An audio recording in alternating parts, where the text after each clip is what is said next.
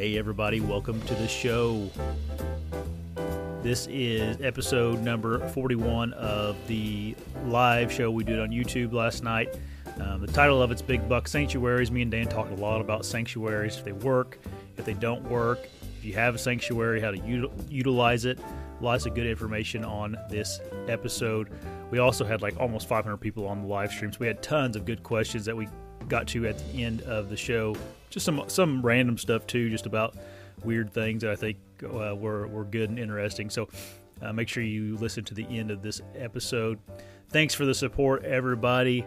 Um, it's been a great year. Um, it's coming to an end finally next week, and I hope you guys have a very merry Christmas and you um, get to spend some time with family and some much needed time off work and all that stuff.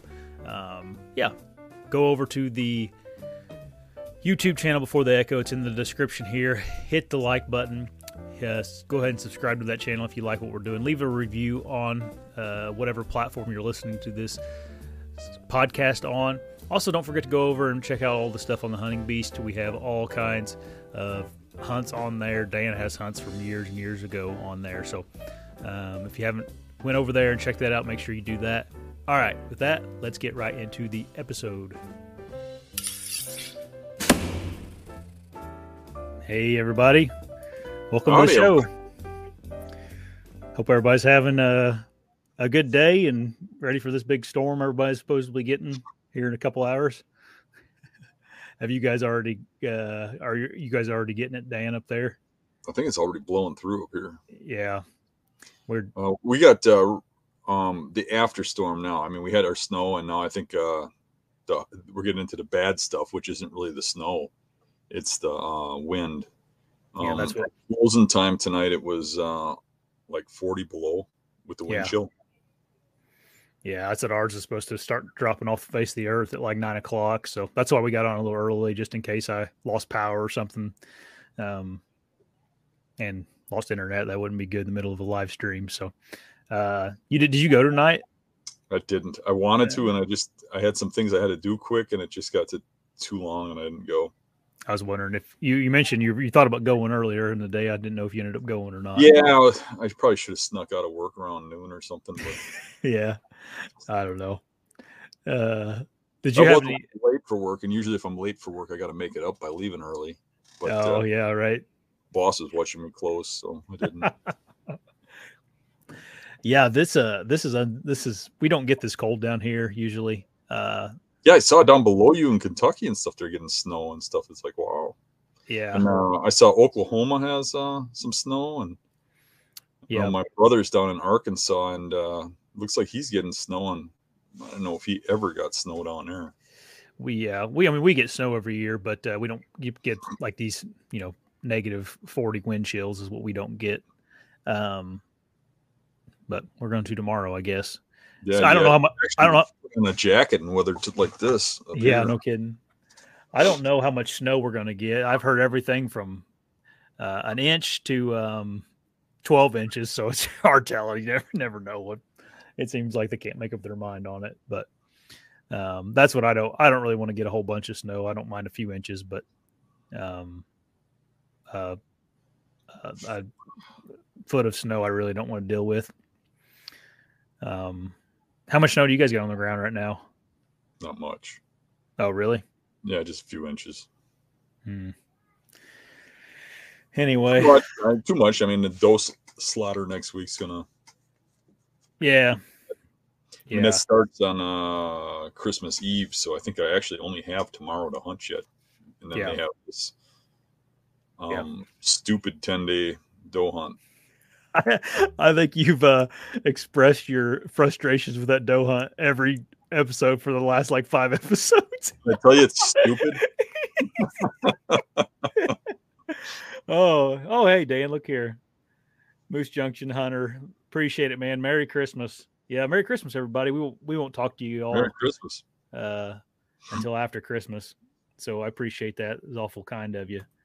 Um, anyway, if you guys are on here for the first time, you can ask questions in the in the comments section below, and we'll try to answer some of them at the end.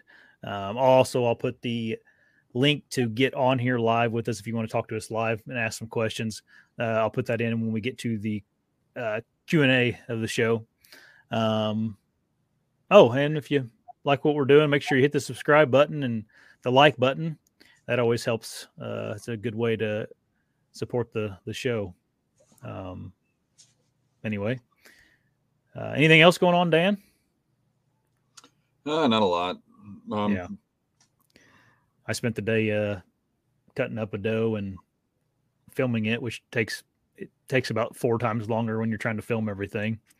mm. Uh, but anyway, I got that all done today, and we got a uh, You gotta you gotta do a video on how you make that uh, backstrap. You cooked uh, Josh cooked backstrap for me last time I went down by him. Not the last time, but a couple times ago. Yeah. It was the best backstrap I've ever had. I don't know what you do, but yeah you gotta do a recipe video. yeah we we talked about after season doing more of that kind of stuff like cooking videos or um just doing just stuff like that for You'd be better at that than me because I like I'll I'll boil a potato or something. yeah right yeah i actually like i like cooking so i wouldn't mind doing it. Uh, i found that it is hard like i need to have maddie help me with video because it is hard to do it uh by yourself because it's it's a little more i don't know just i'd like to get always wanted the camera closer than when i could get it whenever i'm actually doing it where if you had someone there to hold it it'd have been better but anyway we'll do some of that stuff this this off season. Uh we got a pretty interesting news story to talk about tonight. Hmm. Dan sent Dan sent me this this morning, and uh, I thought it was a really good. Uh, it's a good news story and it's a good topic, but um, it's from Outdoor Life. And the in the description below, you guys can see the article we're going to talk about and read it if if you uh, want to later. Um, but a guy shot uh, a buck that was in um, a study down in Mississippi that MSU was doing. It was buck number 140, and this buck had had articles written about it because it had been migrating 18 miles uh, every year. Um, it's, it's down there on the in the South Delta, which the reason they have to migrate down there is because it all floods out every year, so the deer all have to move. And this particular deer would move uh, 18 miles. 18 miles. That's a pretty good poke. Yep. And what was unique about it is obviously he would he would uh, he would summer in Louisiana and he would winter in Mississippi, and yeah, he'd swim the uh, the the Mississippi River Didn't it say something like a mile long stretch of it? Yep, it's a- a mile Swim long. a mile over the river. Yep, uh, two times a year. Uh, and it was pretty funny. I was reading through the article, and the kid, the guy that shot it. Here, I'm going to go ahead and I'll share my my screen real quick so you guys can see the how big the buck is. It's a dandy buck. Um, there's the there's the buck, but for down uh, there, that's huge. I mean, that's uh, uh, for a buck in that area. That's a huge buck. Yeah, and he uh it said is exactly what wildlife management unit the guy was he got killed on public land. It said exactly what wildlife management unit he uh shot it on and everything. I was like, golly, they got a little a little more detailed than I would with that. Uh, or he gave up some information, but I assume that I mean obviously they know where it's at because it was uh GPS collared. Those transient deer, though, I mean, that could show up anywhere. You, you know, Yeah. it's traveling Oh through yeah. You know what I mean? That's not that a deer that was born and raised there. It doesn't mean it's a No, great area. no, but it uh it just was it just made me laugh. Right. uh, anyway, and actually the GPS collar had fallen off of the buck a couple weeks ago, but it had fallen off at that in that wildlife management area. ah. So it, it had been actually living there for a couple weeks Hmm, how'd they know um, it was that buck then? If you 'cause it has a- It has ear tags, 140 Ah. in it. See it. Oh, I see see that now. Yep. Yep. Yeah. Um, but they said in the study, I thought Uh, maybe it was one of those new uh, uh, woke deer, trans deer, yeah. earrings. oh, geez. Maybe so. No, those are those are tags. Okay. Yeah, they're tags. Yeah. Um, he uh, rainbow deer. he uh there was a doe in that study that well i guess made this one look like a walk in the park i guess she would she would migrate 35 miles Wow. every year Hmm. yep um yeah, they're I guess they're going to test it for a whole bunch of stuff just to see. Uh, just they, they talked about they got it into like some CWD testing and whatnot just to see how far those things can spread and hopefully it tested negative and then that doesn't get brought back up. Um, or you know get I don't know. It just anytime we start talking about CWD, it always makes me nervous. Um, Yep. And they they did say though they have a bunch of collared deer in northern Mississippi, and uh, every single one of those bucks they have um, collared stay roughly in an 800 to 1200 acre range. They very rarely go out outside of that range. Um, which I thought that was interesting too. Hmm. But I haven't I haven't read a whole bunch of studies about collared deer, but this this one made me want to like dig deeper into them and mm-hmm. learn more about. There's some interesting stuff you get off of the, those uh, studies. Yeah, yeah, for sure. And like this deer, I mean, it's in that, that was interesting to me because like this one was on public land. You know, this wasn't a um, deer. That, oh, sorry about that, guys. I hit the wrong button. Um, wasn't on the, you know, some managed farm or something. You know, he was he was everywhere essentially. Uh, anyway, did uh how uh have you ever like had a deer on camera and got him somewhere different way far away on a different camera or anything or um, saw him somewhere different yeah i've tracked away? deer for for distances um you know it's seldom it gets over a mile or so but um i've seen deer that like uh I'll watch uh, all summer. They disappear yeah. in fall, and you hear about somebody shooting them five miles away. And uh, uh, I can remember a couple of really big deer that would sh- they would routinely come in for a few years of their lives. You know, they only live so long, but for a few years I watched them, and they'd be there right up until hunting season, and then they would disappear. And uh, sometimes I'd find them through shining or glassing or something, and they would be quite a ways away. But uh, I can remember places I hunted where you'd have one buck that was there all the time. It's a matter of where he is, where he's hiding, but he'd be within this one little square area of, say, between roads of a half mile square, and he'd always be in there. Yep. And then a, a, another buck in that same area, same time frame, would show up for miles all the way around there. You know, I've seen deer that do routines like uh, almost like a weird type of you, you wouldn't call it migration, but a, a, a, movement pattern where they go in a circular fashion and they're on on your property for like uh three four days. Yeah, and then they're on the next one, the next one, the next one, and, and eventually they end up back over by you, and maybe it's three or four weeks later, and they yeah. go in a circular pattern. And uh, I can remember one um, relatively large, non-typical buck that had uh, a big drop tine that I was after, and uh, that one I knew somebody who was hunting it a couple miles away, and I'd monitor what when he was seeing it because it gave me a clue when it would show up by me because I started yeah. to figure out this pattern. And uh, the best time to hunt him would be when all the rubs and stuff were uh, old because you knew he was coming. yeah, I don't. I don't even think uh, he got harvested because I would have heard about it. So I think he just died someplace or something, or maybe got yeah. winged. But um, yeah, it's it's kind of strange how they have movement patterns like that. Yeah. You know, um, we often talk about how you got to hunt a deer individually. You know, people are always like, "Well, how do you do this? How do you do that with, with, with deer? What do deer do in this situation?" Well, what does that that deer that you're hunting do?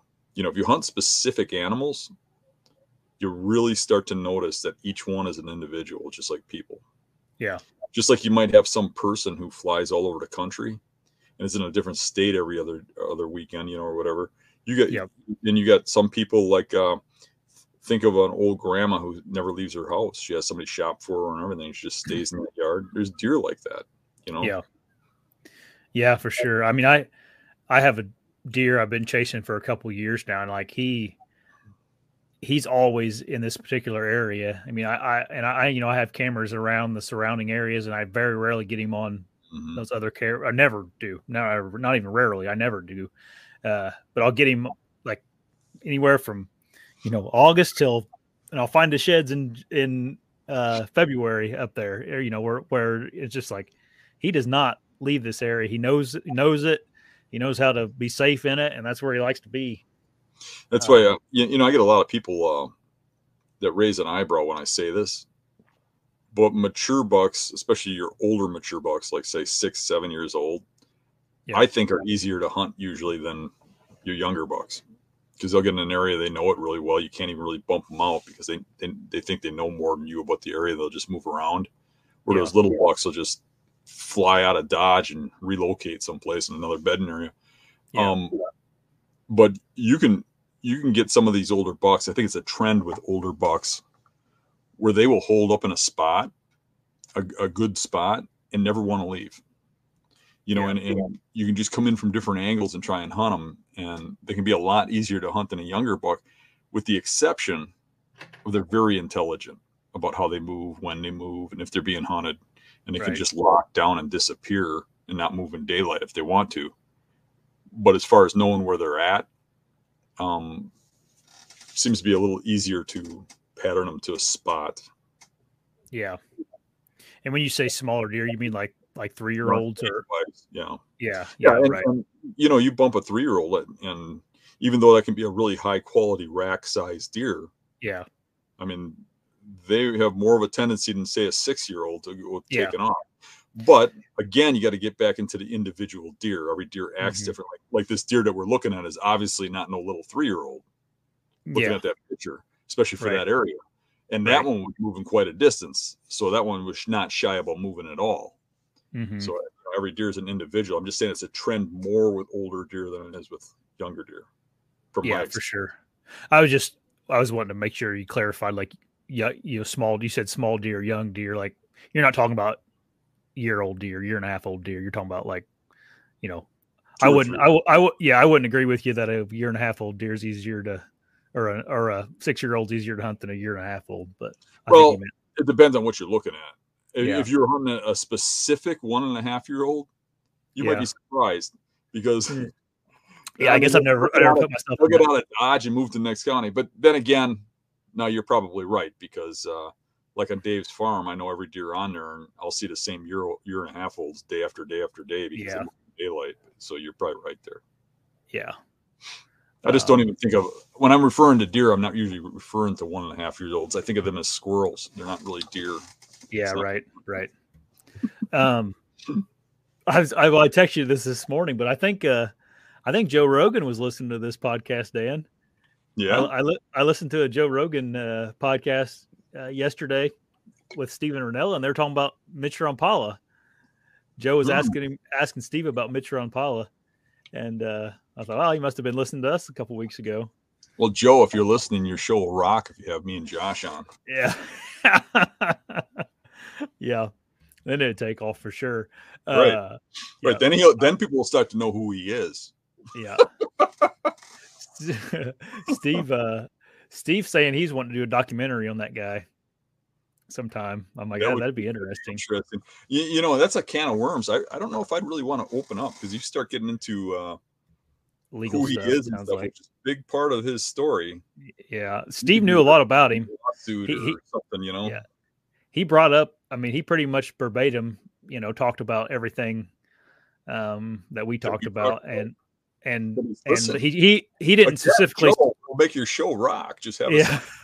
a he he brought up some of the, he didn't bring up specific legal issues, but he said that there's a lot of uh, um, theories about him being dishonest due to some past legal issues that he's had or Mm-hmm. uh, law issues he's had. But uh, it was just funny. I was like, ah, it was a good, it was a pretty entertaining episode. Actually, they talked about a whole bunch of cool stuff. Those two are real smart together. But um, anyway, I just was getting a kick out of it. But uh, Steve was he was uh, they got to talking about whitetail deer, like in you know, because Stephen Rella hunts everything, you know. Yeah. Um, and they got talking about whitetails, and uh, Steve was talking about how cool they're a cool of an animal they are is because they're like almost the only mammal that can figure they, that have figured out how to live in such like populated Yeah. areas uh, for a human learn, population. Yep. Yeah, he's like he's like you very rarely you'll see a mule deer want to live where there's, you know, a bunch of in a housing addition or whatever, you know. Right. Um, you won't you won't find a black bear in an overlooked spot next to the road. You know, no. they, they want to get as far away from you as possible. Everything does except for deer. Deer Yeah. are just like uh they're almost like they think they got one over on you. They know they can hide underneath you, you know. Right, right. Um anyway, Steve thought that he he the only thing that he he said that I that I think we may have gotten wrong or who who know he's he's wrong, but he said that uh I guess his, his dad knew Mitch Rompola because his dad was a Pope and Young scorer in Mhm. Michigan when he was growing up. I don't know, and I guess he knew him from that. But uh he said people were offering him 10 grand to get the deer x-rayed. Um Yeah, I think that's true. yeah. Oh, I thought I thought you said a million dollars. Yeah, I might have. but I think it was 10 grand. I think I think uh I was Yeah. thinking that the deer was worth a million dollars. Yeah. Well, I But think it would have been. dollars. No. Yeah, I think it would have been if I mean Right. If it's the world record, it's Yeah. it, it would have been worth over a million dollars. Oh yeah. I mean those things those are like generational wealth things whenever you if you shoot the world the world's biggest buck, you know. I mean that's you you're making a you're going to make a handsome living off that um just for that one deer, you know. The guy the guy that killed the that uh Huff buck down here in southern Indiana uh you know, he's now like touring the country with that buck uh playing music and showing people that buck like he's a, he's an artist or a musician Mhm. um, that's what he does for a living now you know and before he was just like you know a Yeah, I always got a struggling kick out that. You go to shows and some guy's got some new um, state record or potential world Yeah. record buck, and uh, he'll be standing there with the buck, and it- you talk to him like like Milo Hansen. I, I mean, I like Milo Hansen. Um, he's even a friend of mine on Facebook. Uh, Yeah. So I've had conversations with him, but really, I mean, he's just uh, just got lucky, and a giant buck was there one day, and he, he got this Yeah. buck, and now he's on tour telling his story, Right. and his like, "Oh, I think he did a drive or something." yeah Shot it. I mean, it's like yeah okay, yeah, yeah. you know, uh, i listened to uh that dustin huff i think is his name but he he lives just east of me about an hour. He's almost to cincinnati's where where that buck was killed but um i guess when he shot that deer uh they he didn't know about it. People around him knew about it but uh you know people were keeping their mouth shut about the deer i guess. Um and I, I guess after he shot it he like whatever got it home and like some people were like like you know that's a that's going to be a you know a world record deer or close to a world record deer it was the you know the american world record it, i think um the biggest one's in canada right dan? The Yep. um the guy you're just referring to. Why I'm, why I'm losing his name right now. Um but i Milo guess he called yeah milo hansen buck. He uh he called the uh dnr after he shot it uh the game warden and he's, he was he was trying to call him to, to like get a hold of him to like he wanted to go and get it confirmed and everything with like that he did everything legal you know and they couldn't ever get a hold of anybody to come out there uh and of course like it always happens you know rumors got around that he shot it illegally or something and um I guess he was like all upset. He's a really funny guy. He's like, I tried to tell him to come out and check it for me. I knew this was going to happen. Uh, he he got it all cleared or whatever. The game warden went and did an investigation. It was all fine, just people being jealous, you know. Um, but it was pretty funny because he he just shot it. He shot it with a crossbow too, and uh, I guess people were just up in arms about all that. And uh, but anyways, it's a giant deer. Uh, but Steve was making he Steve was the one interviewing that Dustin Huff that killed that big buck, and he's like, "I'm glad you caught it, killed it with a crossbow." He's, "I'm just, I hate all them people that are all, uh, you know, up in arms about people using crossbows." So it was funny. hate the Uh, hater. yeah, right. It, uh, Steve yeah, hunts in. Wisconsin. He hunts whitetails in Wisconsin. Yeah, He's a- they, uh, got a farm up here. He comes to every year, I believe. yep, they have. They they always have a show up there in Wisconsin, uh, whitetail hunt. I think Hmm. uh, his buddy Yanni is like. I think his dad has a little farm too uh, that Yanni goes and hunts. Hmm. So um, I don't I don't know exactly where it's at. It's over there by uh, um, where we had the the workshop. I think the Hill Country workshop Hmm. somewhere in there in that general area. But anyway, all right. You want to get into our topic now, Dan? Sure. Sanctuaries. Sanctuaries. Hmm. Yep. Right. Yep. So we always hear this term, like especially if you are uh, a private land hunter, you you'll hear a term people call uh, certain areas of their property sanctuaries, whether it be a middle section or a little section, just a section they don't go into. That's for the deer. Uh, and the theory is it gives them a place to go and essentially grow old or become mature, you know, where they won't be bothered. Won't be get, they won't get kicked out of there to go onto the neighbor's property to get shot or this or that, you know. Mhm. Um, So n- now, the I've had uh, a lot of long-winded conversations with people and arguments over sanctuaries, mhm. and uh, a lot of times, um, in the past, I'll be arguing with somebody about something, about like I'll say I don't, I don't believe in sanctuaries, and they'll be like, "Oh, I believe in sanctuaries," and I'm like, I would find out that their definition of sanctuary and my definition of sanctuary were two different things Yeah. and really we do the exact same thing you know um because a lot of people say that that they have sanctuaries on their property and they don't really because a sanctuary means you don't go in there do you ever pick up sheds do you go in there looking for sheds or you just leave them in there if you go in there it's not a sanctuary so the first thing to to um to get across is is what is your definition of a sanctuary I'm asking you. What's your your definition? Um, I wouldn't. I wouldn't. I mean, if you were going to ask me, I probably wouldn't consider it if I'm going to go in and look for sheds. I could. I would still.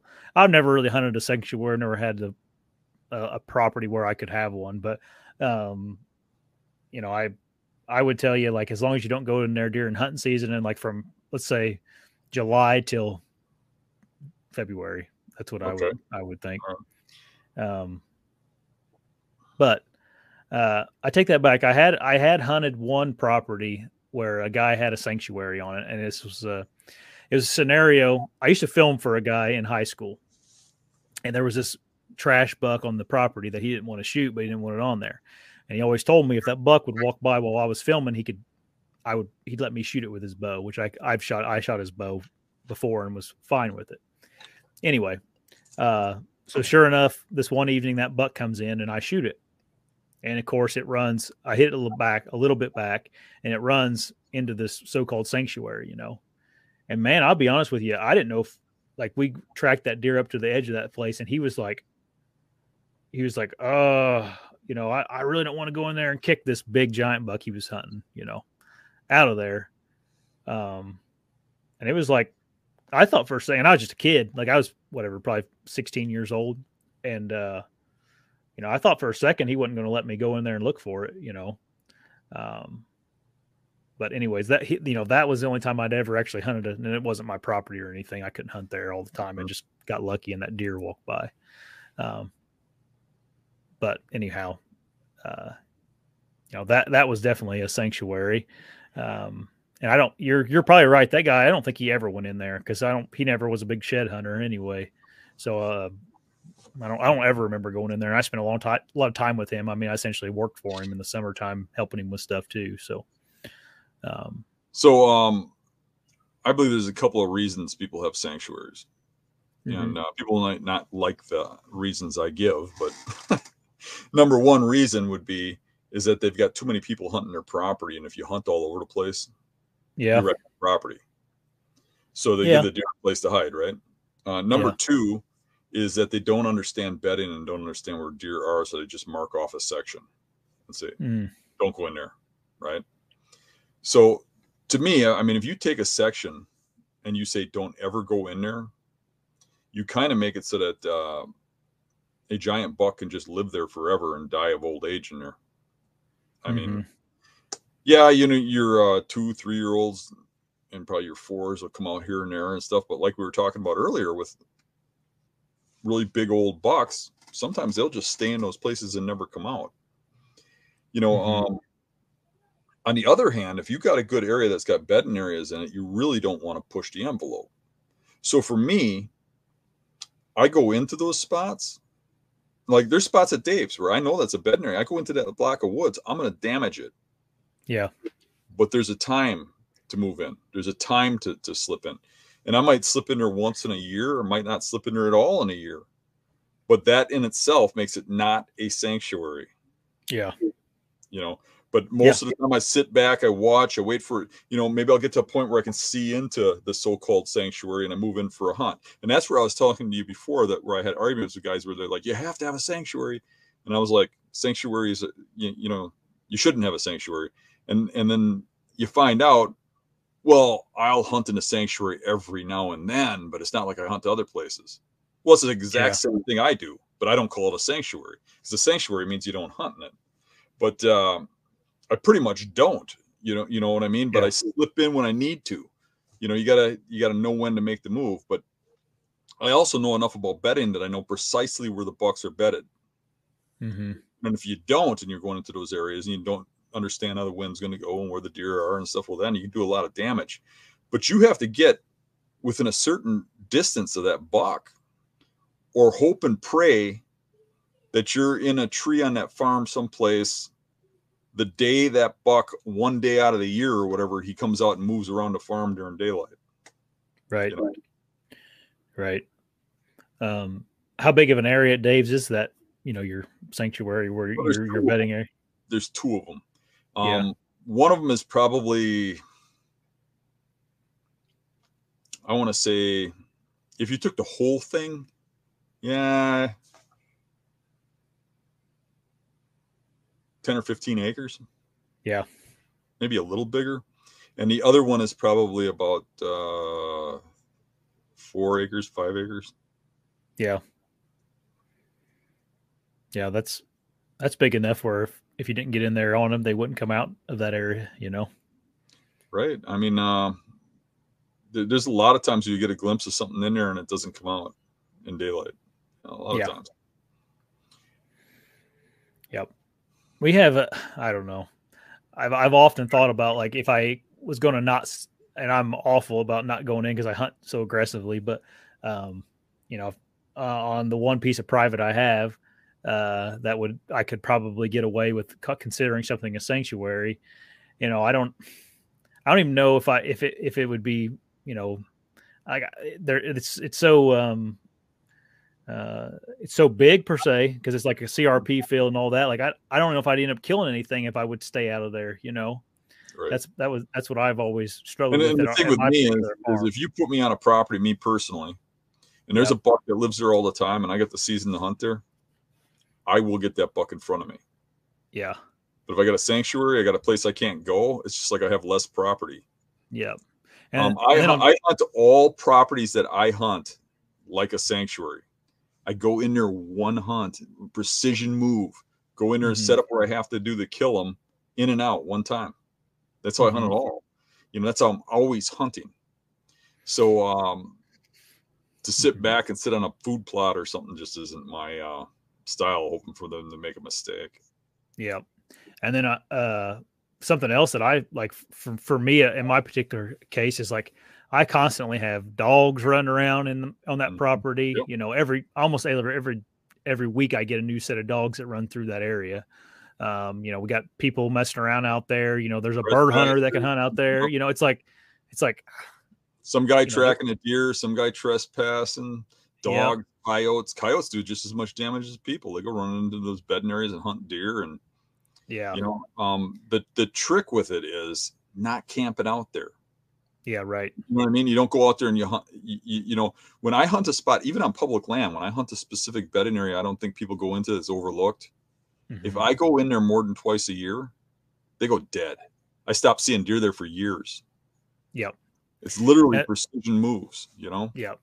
And that's what on our uh, on our private farm, we're we're going to do a little bit better job this summer of setting up some preset stands this mm-hmm. year in those in those areas that we have, you know, moved in mobily and killed deer.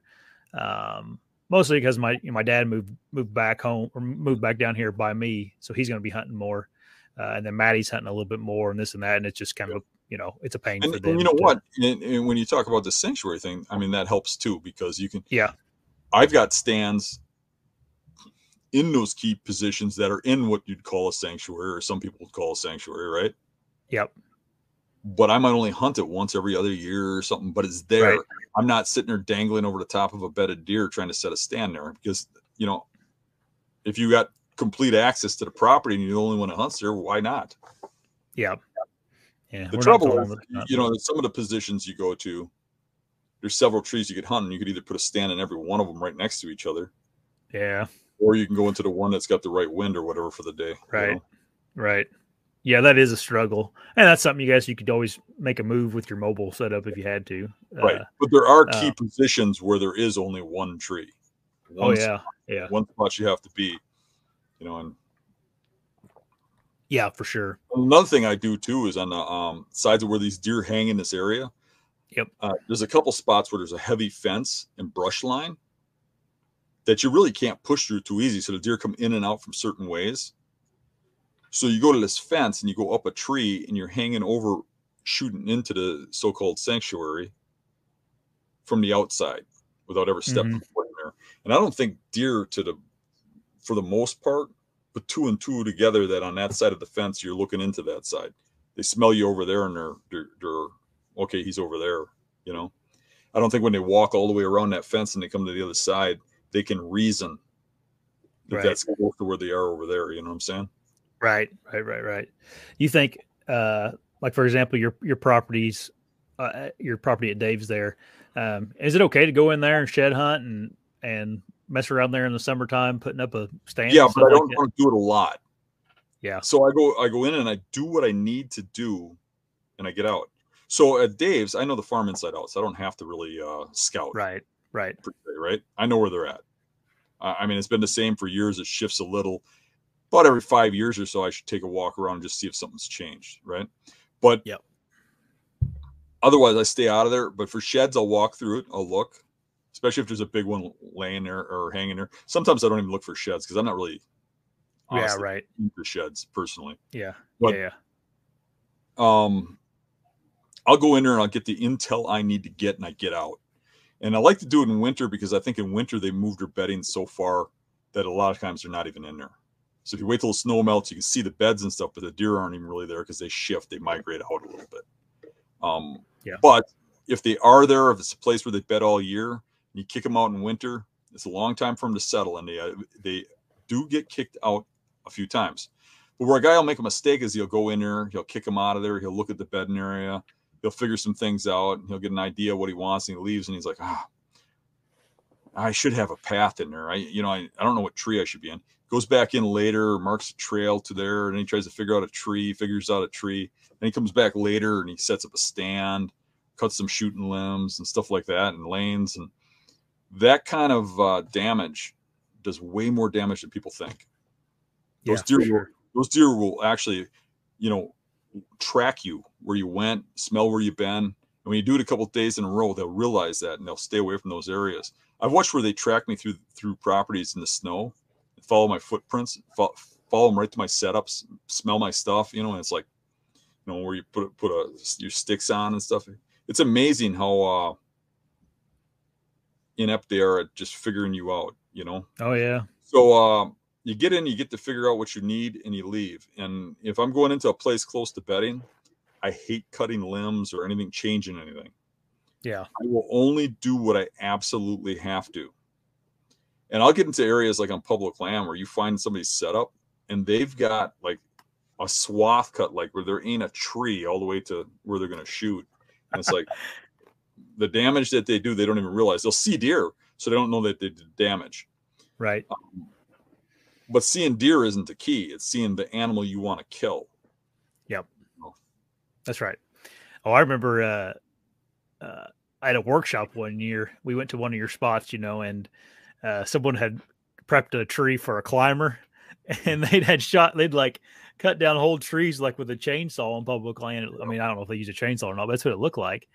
Uh, to the point I where it was that spot they ruined that spot that was such a good spot they're still going in there you know what happened at that spot not to change What's the that? subject too much but right.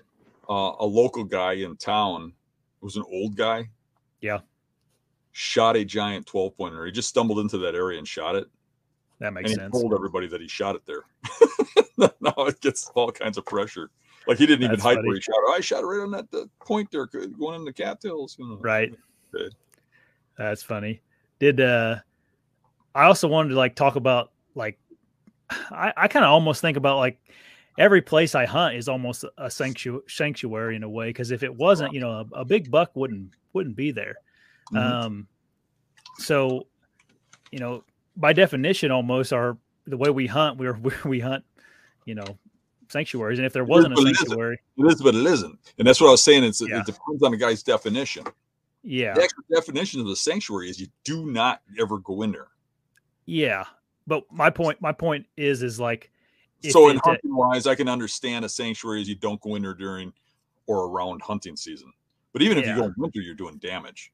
yeah, Anytime sure. you go in there, you're doing damage. So I'd rather do damage for a hunt, one hunt during the hunting season, and then slip back out than I would, you know. right. outside. The the trick is though, I mean, if you do kick that deer out of there, real good chance your neighbors shoot it. Yeah. I can think of a deer that was bedding into this deer was in the 180s. It was bedding in this uh, uh, area of the cattails, pretty much this real close to the area where I shot that real big buck two years ago. hmm And there's a couple spots they would bed, and I thought, well, if we push him, he'll bed in this other spot over here on this, but it's island, you know. Mm-hmm. So uh, I had somebody. I went over by that island, and I had somebody push around in there. And long story short, I ended up the buck did relocate to me, but I spooked it from there too. hmm And the next day, my neighbor shot it all the way across the marsh. And it's because we pushed him out of there. If we'd have just left him alone, you know, maybe I could have made precision moves and went in there after him. So I mean, bumping him is not always a good thing because where he relocates, he might get killed, especially if you bump him before gun season, right? right. So I Yep. understand the mentality in it, but I think there comes a time when you have to make a precision move, or you're just going to let the deer die of old age. I mean, you're there to just pick up his sheds every year, or you're there to kill him. Right. Right. Yeah. And um, I mean, I had it happen. It could have been, it could have been something I did this year. I had a really big deer on uh, camera at a, a, a farm I don't, not real familiar with, you know, or, or uh an area I'm not real familiar with. Um, and, uh, you know, I, I went in there early season and kind of did a little scouting around on my, with the stand on my back, uh, not knowing I had this deer on camera. You know, I went and pulled the car and ended up having the camera. And, uh, after that time I went in there, I never got that deer on camera again. Well, Mhm. at, at church like two weeks ago, a guy came up to me. He's like, "Oh, look, I killed this deer uh, down there around where you you hunt at, you know, or and um, it's probably two miles from where I was. I was at's where he was hunting at, and that's he ended up shooting it up. There. It was the exact same deer.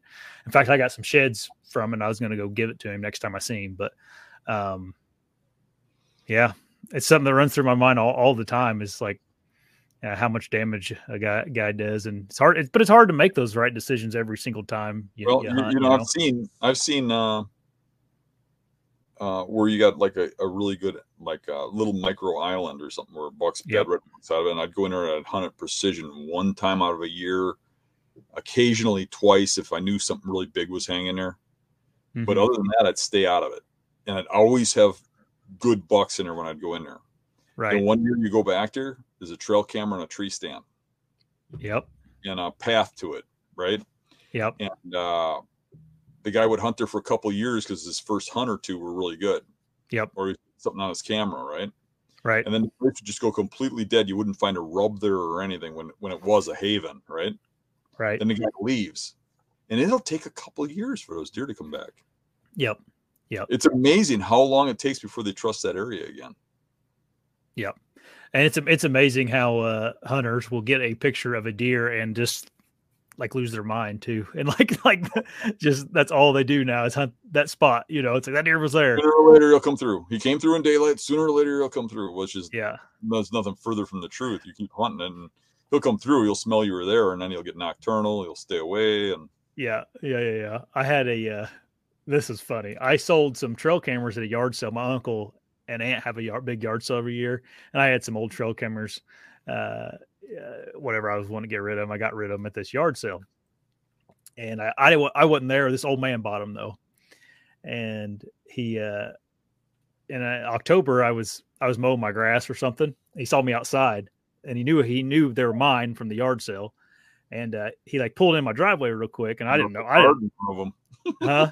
No, I guess I had one of them uh, password coded or something where he Oh, couldn't get into it. And he pulled in. He goes, "Hey, I bought your trail cameras from your yard sale." And I said, "He said, what's your password on it?" I said, "I can't use the one because it's password code." And I said, "I told him," and uh, he's like, "Yeah, if I got, uh, I got uh, that one camera I, I bought off you. Works real good. I got it out, and I got a big picture, big buck on there." He goes, "I gotta get this other one out so I can get another picture of him." I'm like, "Well, there you go. Go ahead and go get some more pictures of him." it was funny. Um, yeah. Some Yeah, people uh, uh, get so get so uh, addicted to those trail cameras yeah. that uh, they got they got to make up their mind whether they want to hang portraits of the deer on their walls or they want to hang the head on the wall. You know. Yep. Yeah, and this, you know, I this guy, he was just you could tell he was super obsessed with that deer, but in a bad way, where he was just like, you know, he's trying to spread trail cameras out, Yeah. you know, to um, get pictures of it. Uh, and I don't, you know, That's the way people don't know. hunt nowadays. I mean, you see these guys; they just throw out ten trail cameras and watch the trail cameras and wait for one to take. yeah, these weren't cell cameras though; these were just regular Yeah, SD card cameras. So, so I'm sure he was, you know, checking them a whole bunch and stuff. Uh, but anyway, it was it was just funny that he tracked me down to get my coat off there. But anything else about sanctuaries? We've been on for about 45 minutes now. We could probably start Q and A's. Probably be some questions about it. I mean, why don't you look Yeah. at what people are saying? Yep. Yeah, I'm sure there will be. Let me put the link to get on here in the comments section. If you guys hop on, uh, just make sure you're in an appropriate area because you will be on camera and uh, also uh, you'll be live. So try to uh, be appropriate in, in the manner of try not to say any cuss words and all that kind of stuff. Um, all right, let's look for some questions. I just put that link in the comments. Someone asked, uh, what kind of binoculars do we like to use? Maven. Yeah, and I, um, if you want, I don't know how specific you want to get, but like I, I really like, uh, I got ten some ten by forty twos from them. I really like. They're like a B 10 by one. 50s, and I really like them because they're Yep. big binoculars, and uh, I can see a long distance, but they're compact. So I really like the 10 by 50s, but they are a little bit big for bow hunting. But I get them in my vest in the front, and I'm good. Yep. Yep.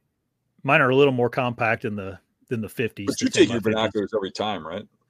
I didn't. I wasn't as religious about this year as what I had been uh, Okay. in in the past. But yeah, I take them a lot. I take them So, an awful so I lot. take mine uh, only in spots where I think I can see a distance. So yeah. I take mine out probably one out of every ten hunts, maybe even maybe even less than that. yeah. But uh, when I'm in an observation spot or something, yeah. um, like I was last time I hunted, then I take them along. yeah. Where I It- use binoculars. It's worse than having a deer at like 400 yards and it looks big, but you can't tell. Yeah. Sometimes Yeah. you put the binoculars on, it's a big two year old or something, and and you would have went and made a move, or or Yeah. sometimes binoculars on and it's a lot bigger than you thought, and then now you know you have to. Right. That's a good point. Um, I use them a lot when I'm scouting. Like I, I always have them with me when I'm scouting or shed hunting and stuff. So that's, I mean, I use them a lot then too. I, I like having a good set of binoculars. Maven, uh, Maven has a couple options too, uh, as far as your price point. They have like a C series that's a little more affordable. Um, and they also have some really high end ones that are really nice. But anyway, that's what we use. Let's see here. Someone Corey Olson gave me a two dollar donation. Thanks, Corey. Thanks, Uh, he ha- he he asked our thoughts on ground blind effectiveness. Well, ground blinds are okay if you leave them in a, in a spot for a long time. Um, I use uh, actual blinds, like uh, I got a Tidewe uh, blind, one of those ones that's uh, the new ones they got that are see through from the inside out. Yep. I got one of those set up on my food plot in my yard. I've never hunted out of it, but I put it down there, set it up with the thoughts of doing it, um, or letting somebody else hunt out of it. But uh, as long as it's sitting there for a long time in a spot where they feed and, and it's not too close to bedding, it works great. But if you're talking hunting out of the ground, I don't usually use blinds if I'm getting close to bedding or something. I try to use natural cover. Yeah. Because Yeah. they they notice anything that changes, and they're really delicate around bedding areas. So Mhm. actually putting blinds out where I hunt mature bucks, I usually don't. Um, I might tr- you know try it where there's a food source or something and leave it there for a long time. But, Almost like a preset spot, almost right. yeah, the ground blind I got out here I have not hunted and it's been out there for a month or so. Yeah. Yeah. I mean, a lot of guys shoot deer out of them. I just, I just, I've never had much experience hunting out, out of one. Um, I've hunted turkeys out of them a little bit with a bow, but um, I've killed deer off the ground with a bow, you know, but it's more like natural ground blinds or, you know, finding tell you. I tell you what. I mean, if I was going to shoot a deer off the ground, being in a ground blind is the best way to do it because those those uh tent type ground blinds that deer can't see in there, you can move around. Yeah. I think the biggest way people get busted off the ground is movement. Oh, yeah. Yep. Those deer spot you, and I mean, it's hard to sit there still as a, a stone when you don't know there's a deer around. And generally, they slip into a view where they can see you before you see them. So if you Mhm. make a movement, they catch you. You know. So being in those uh, in a ground blind where it looks and it sees a dark spot where the hole is that you're looking out of. That's that's a, a great situation for shooting a deer. It's Mhm. just a hard situation to get away with with a mature buck on pressured property. Yep. 100%. All right. Let's see here. Um, someone asked Dan, I'm getting I'm beginning to think that shining deer at night makes them avoid that spot. What are your thoughts on that? It can. Um, uh, I've seen deer that are very spooky to shining, and uh, they will run out of the field or whatever, um, and avoid that spot. Yeah, but uh, I generally ain't hunting them where I shine them. I'm just Yeah. locating the deer, and then I know the deer's in the area, and I move to the deer. Um, I've seen deer that'll walk out in the same field night after night, even though you're shining them. And I've seen deer that when you, you shine them, they It's take off and don't come back. Correct. Yep. Yeah. But Hmm. um, regardless, once I know he's there, uh, you know, that's what Yeah. that's that's the piece of the puzzle I needed. My scouting, my understanding of the landscape, how deer travel through the landscape, where they bed, that comes into play after that, and then I figure out where that deer lives. It's not really. I'm not sitting over the the field or food plot or Right. you know grassy area that I shined him in because that's at night. That's where he is at Mhm. night. That's not where he's at during the day. Yep, for sure. All right. All right. I got another donation here. Joey Moe. Let's see what he says.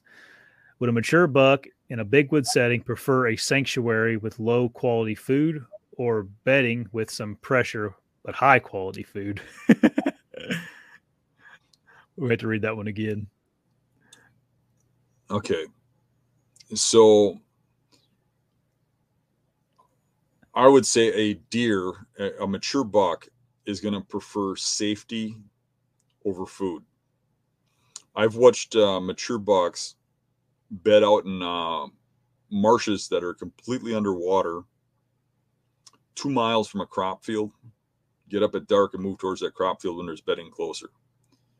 But the difference is that where he's at is secure.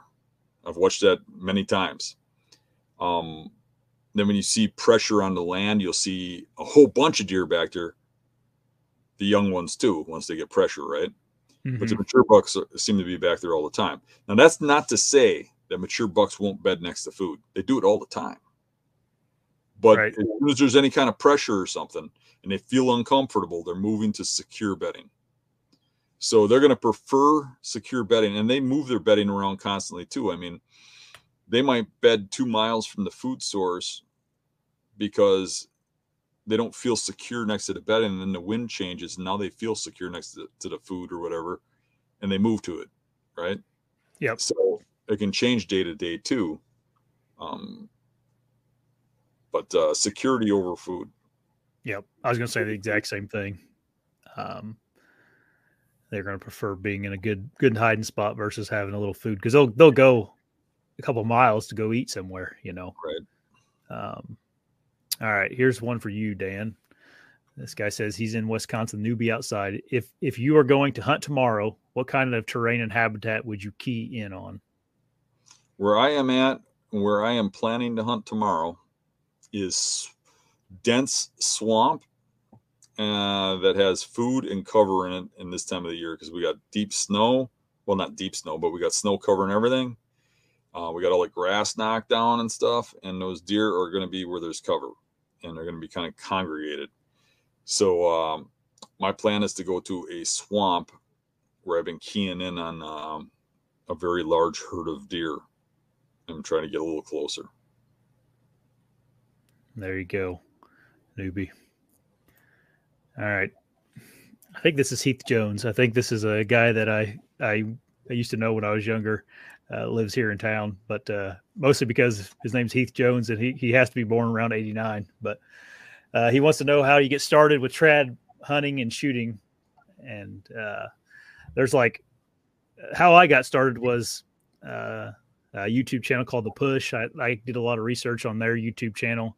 They got a whole bunch of good stuff on trad hunting. Also, Clay Hayes is another one that I watched a whole bunch. Um, if you if you want to, there's a guy named Tom Clum that has like an online class you can take to learn how to shoot one. It's pretty good. Um, but yeah, there's all just YouTube stuff, man. That's the best way. That's how about everybody can learn anything anymore. But those two guys, the the push and then Clay Hayes is who I would look for if you're gonna if you want good information on it because there's a lot of information that you know probably isn't the best for new people uh, getting into it. So uh, let's see here. Someone said they just ordered some B sticks and are retiring the lone wolf ones. Dan, nice, good to hear that. All right. Here's another question from Hell Yeah. oh, uh, he says, How do you set up for bucks coming back to bedding? So I think he's talking about morning hunts. Yep. Yep. Um, I would, I would think, I would think the bucks want the wind in his favor. When you hunt bedding, do you keep the wins in your face or do you try to give him an off wind? So, um, evenings are better in the in that regards because in the evening they just come out and head towards food or whatever. They just leave the bedding, right? They feel secure. They know what's mm-hmm. been around them all day, and they just get up and they go. But in the morning, um, what you're thinking is right. They do want to circle the bedding, smell it before they go into it, and they want to come in with the um, wind to nose, turn around and face downwind so that they can smell anything coming from behind them and they can see their back trail so that they can see the trail they came in on, which makes it problematic for sitting setting up on. Now, um, what I have noticed with mornings, um, and the many times I've observed deer go into bedding, is that they tend to um, when they come in and they go downwind of the bedding, they tend to follow the, the first hard transition. And there's almost always one in bedding because they bed in little thickets, right? So mm-hmm. there's always some sort of uh, cover change nearby and that like first transition usually you know whether it's 100 yards or you know if it's hill country um like the bottom of the hill they'll get to a spot and they'll curve and they'll go up and you look for where the terrain is where, the, where they would do that and there's usually not the trails that you see with them coming out of bedding and the reason for that is is because they're using the wind to go into the bedding so the trail might change daily right it might be about the same area or whatever but for me i um I generally have a hard time setting up on that transition, hitting it right, not having that deer downwind, but having them in range. So I tend to back off even a little further in the mornings and just try to get them heading towards bedding. So maybe I'm like 200 yards back in the mornings rather than right over the top of the bed. Now, um, I have seen some unique um, scenarios for morning hunting where you can get in a position where you can shoot like into the bedding um without the deer getting downwind of you because of an obstacle like a river or an open field. They don't want to go through open fields things like that. Um, so you can use certain things in terrain to your advantage um, and occasionally they just you know they're animals occasionally they don't come in with the wind to nose or whatever but yep usually the mature ones do and that's a I mean, that's where the theory of the J hook comes into play, right, Dan? Correct. They're trying to get in position.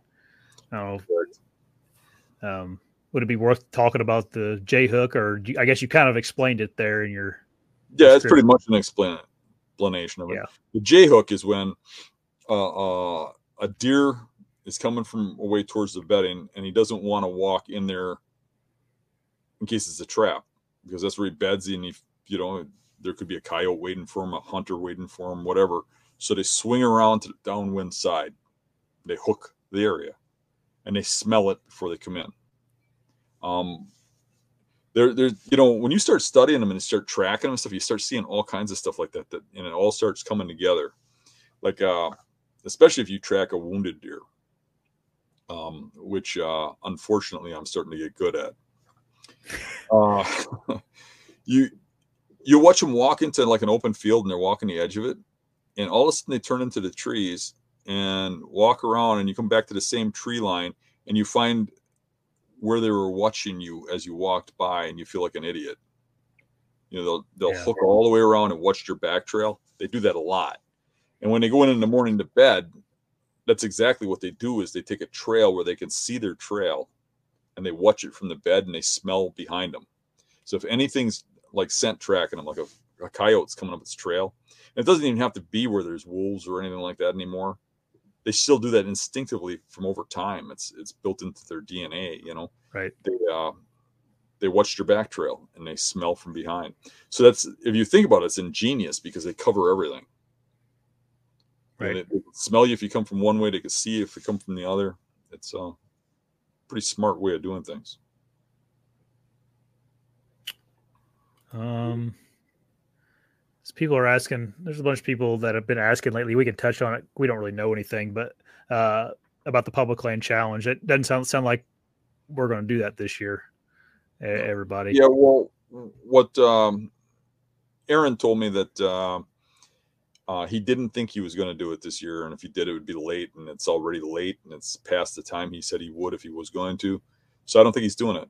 Um, I Yeah. think they, they really want to do more of uh, more of the uh, their successful hunts, you know, um, and uh, you know enjoy uh, the places that they go and they have a lot of success at and that's their prerogative. I think the uh, public land challenges are a great thing. I, ho- I hope they continue to do them, but uh, I don't think they're doing it this year. Yeah. Um. Anyway, all right. Let's see here.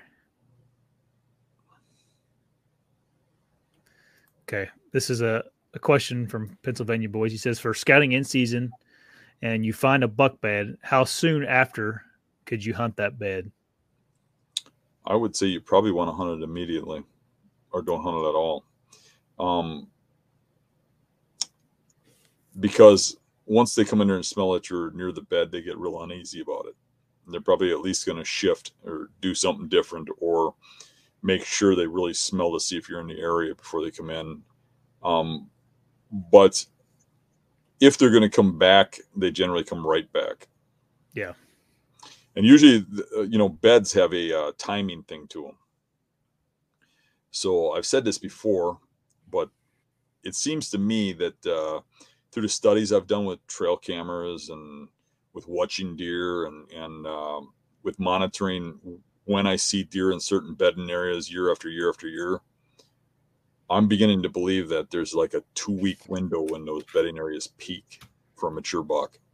Mm-hmm. And that doesn't say he's there every day, but in that period of time is when he's there the most. You know, like a two week period.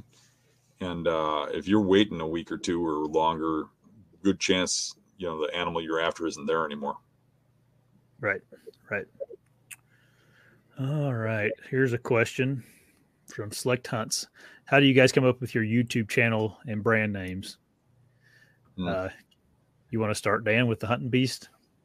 Um, I just felt like uh, uh, beast was a good way to describe um, the way um, we go about hunting.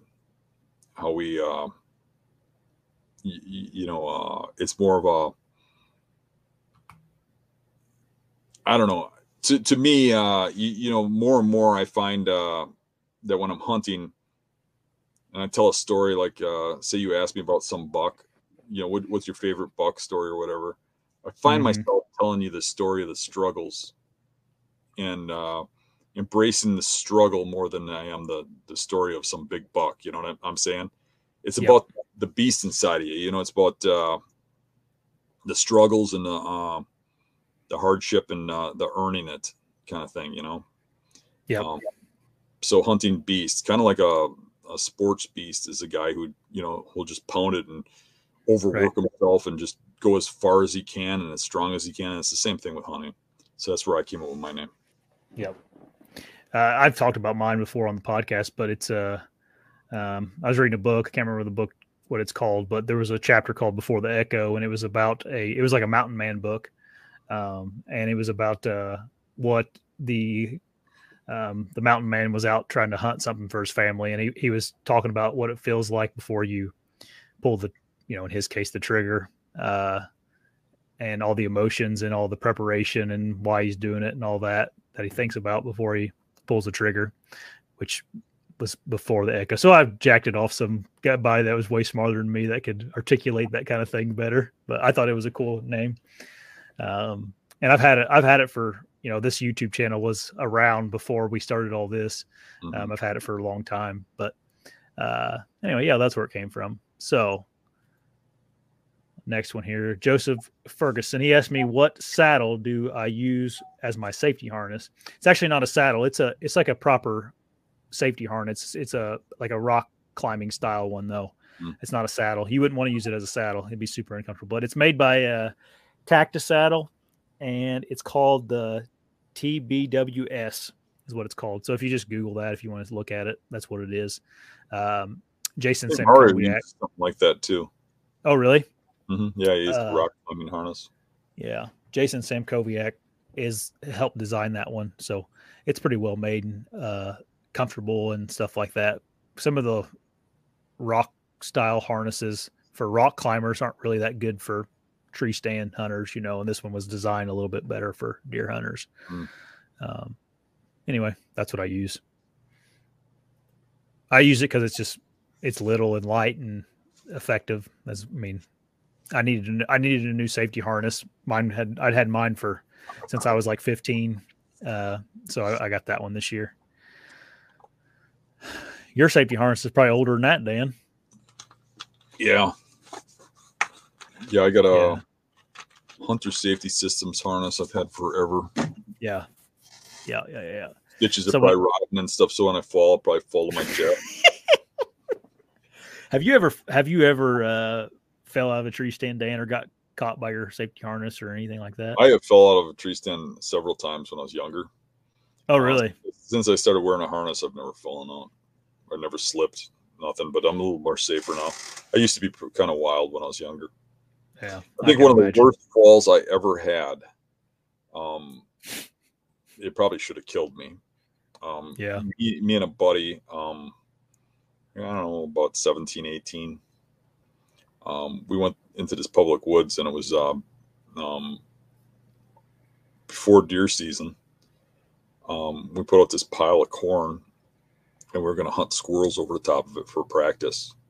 Mhm. And uh, I, don't, I don't know. You, you know, when you're young, you're stupid, and you think that's fun. Yeah. Right. But uh, we're gonna shoot some squirrels over this pile of corn, and we went out and uh, I went up this pine tree way up, and uh, I had made a tree stand. I made a little square platform, little tiny platform. You know, I'm always making crap, right? Yeah. This is before I was an R and D pro, right? And uh, I I made it really lightweight with some little angles that bolt to the tree and stuff. And uh, I probably made it a little too light. And uh, I had a chain that went around the tree and went into a slot. And uh, we got up in their trees. He was on one side and I was on the other. He was going to shoot the first squirrel. I shoot the second squirrel and so forth. And we get up there and we get set up. And like five minutes later, in the middle of the day, a 10 pointer comes walking and starts eating corn. We're like looking at each other like, what? We're just Yeah. watching this thing. And I'm looking at it and I, I, I didn't have a harness on, uh, young and stupid. And even even though, I mean, back in those days, the harnesses were killing people. You're probably Yeah. better off now wearing a harness Yeah. but uh, nowadays at least they're tested and they work. But uh, yeah. I was leaning way out on this uh, little tiny platform looking at this deer. And what I didn't realize is that uh, where I put that chain into that slot was bending. And all at Mm. once it just blew off the tree. And I was just like instantly airborne. My bow went flying one way or whatever. And the only thing that saved me, because I was like up about 30 feet, um, was I kept hitting uh, limbs and trying to grab them. Uh, And I ended up landing flat on my back. And it knocked the wind out of me um, and I, I couldn't talk or anything. Uh, and uh, the guy I was with went scrambling out of his tree, started running towards his van, turned around, started running back to me, then running back to his van and running back to me. Like he didn't know what to do. He finally came over, and it took me a while to even be able to speak. I mean, it, it screwed me up pretty bad. Yeah. And uh, I got home and uh, went to bed. I couldn't even move for a couple days, and I had a bruise. My whole back was like black, black and Mm. purple.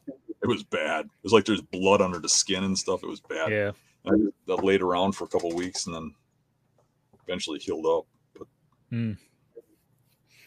I've never fallen. I, I fell uh, putting one up one time with a. Uh, I was putting those stupid screw in hooks or whatever and slipped and fell, but I wasn't.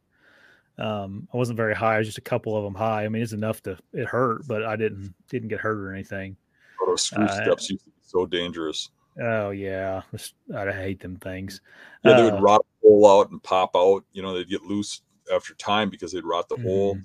or they would uh like a dead tree they'd pop out of, or a pine they'd pop out of, or worse yet, um, when it would get bitter cold out and hunt really cold weather, they they if you use this, the thinner ones, they would Yeah. snap.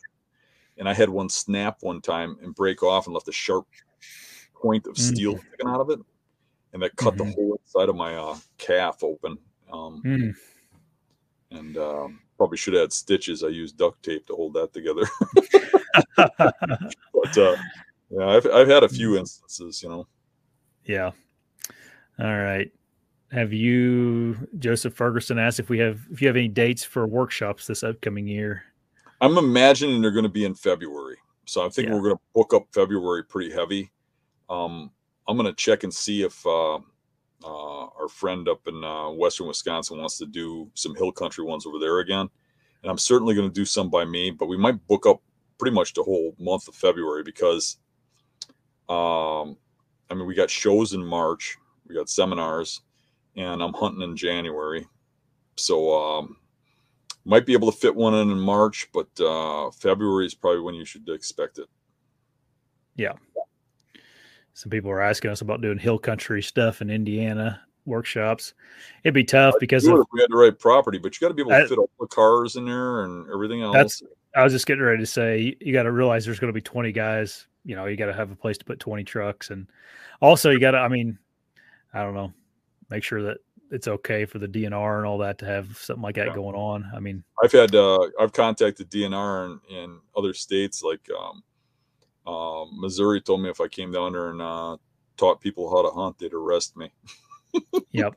So I've had other places like uh, um, where the wardens are like, "Oh, that'd be great if you came out here," and but I always call the warden first to make sure they're okay with that if it's public. Yeah.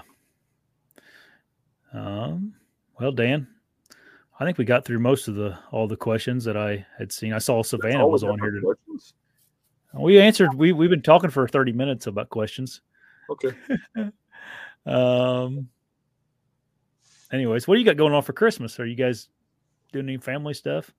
Yeah, yeah, I'm gonna get together with my daughter and uh, grandkids and my sons and uh, have a little meal and uh, some be presents. And, yeah, that should be buy- fun. Did you buy a bunch of stuff for your grandkids? Yeah, hmm always do. Yeah. I don't even know why I buy my kid anything because my mom, I don't. He buys. She buys him enough crap that he wouldn't even know difference. And my mom used to go so overboard. She didn't have any money, and she would use everything she had to buy presents. Yep.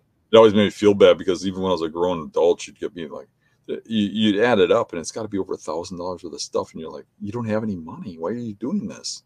Yeah. Yeah. No, my mom is the exact same way, Dan. I mean, to a T, that's how she is. I mean, we all. I mean, she's a, a great person and just would rather, you know, just rather make someone else happy. Happy, I think, is what the it boils down to. She loves her family a lot, I guess. But hey, We got a call in, Dan. All right. Surprise. Hey, haven't seen you in a while. What's up, guys? How are you? Good. Good. How you doing? How how's things been going in Savannah outdoors? Kind of slow, kind of rough. Um, Oh, yeah.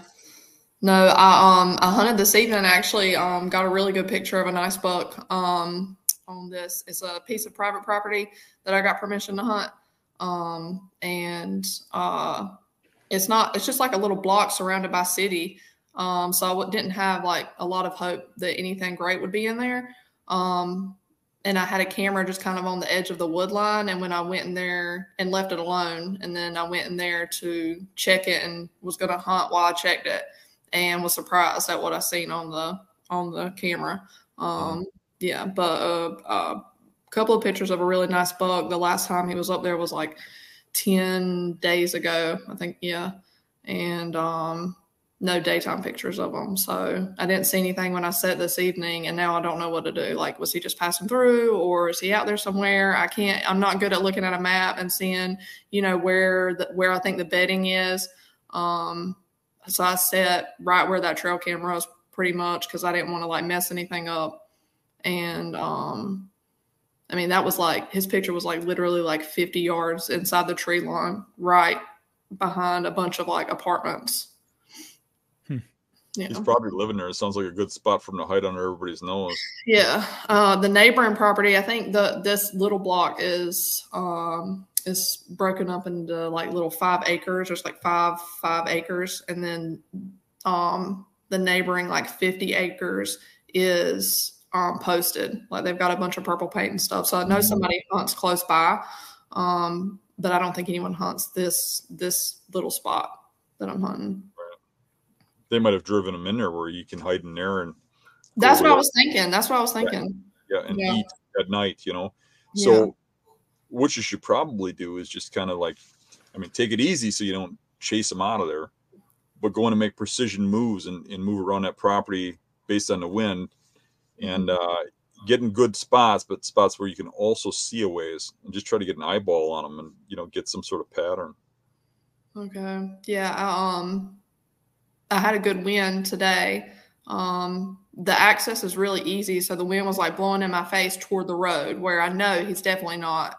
You know, wouldn't have been behind me. And I stopped. Like when I seen that picture, I just stayed where I was, and so my wind would have just kept going behind me. Um, and I was too scared. You know, it opens up all in front of me, and I was too worried to like go any further. Um, and I've just been looking at the map, trying to figure out um like straight ahead and to the left there's like some little points Mhm. of hard trees or pines that open up into that um that neighboring property that's posted that looks really open on the map Is it uh, flat land or is it uh, hilly or Eh, i think it's like it's flat it's not like hills um is there any lowland areas in there like marsh where it gets down low and close to water Mhm. level?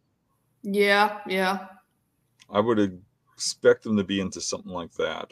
okay So then it's a matter of where he's coming out. Yeah You know, in, in those relatively flat properties, you look at like the highest elevation and the lowest elevation. Those are the two places where I expect the bucks to, the mature bucks to come out of. hmm And if you got any kind of thicket down where it's low, I would really expect them to be in there. okay So then it's just a matter of how he's coming out. And if you got a direction of travel, I mean, you can go by kind of what you saw on the, the camera, which way he was going when he went past and the time of day, Mhm. and uh, try to figure out where he's heading. If he's heading for that other property, it's easy. You know he's going that way. He's going to be coming out of that that end of the thicket somewheres, right?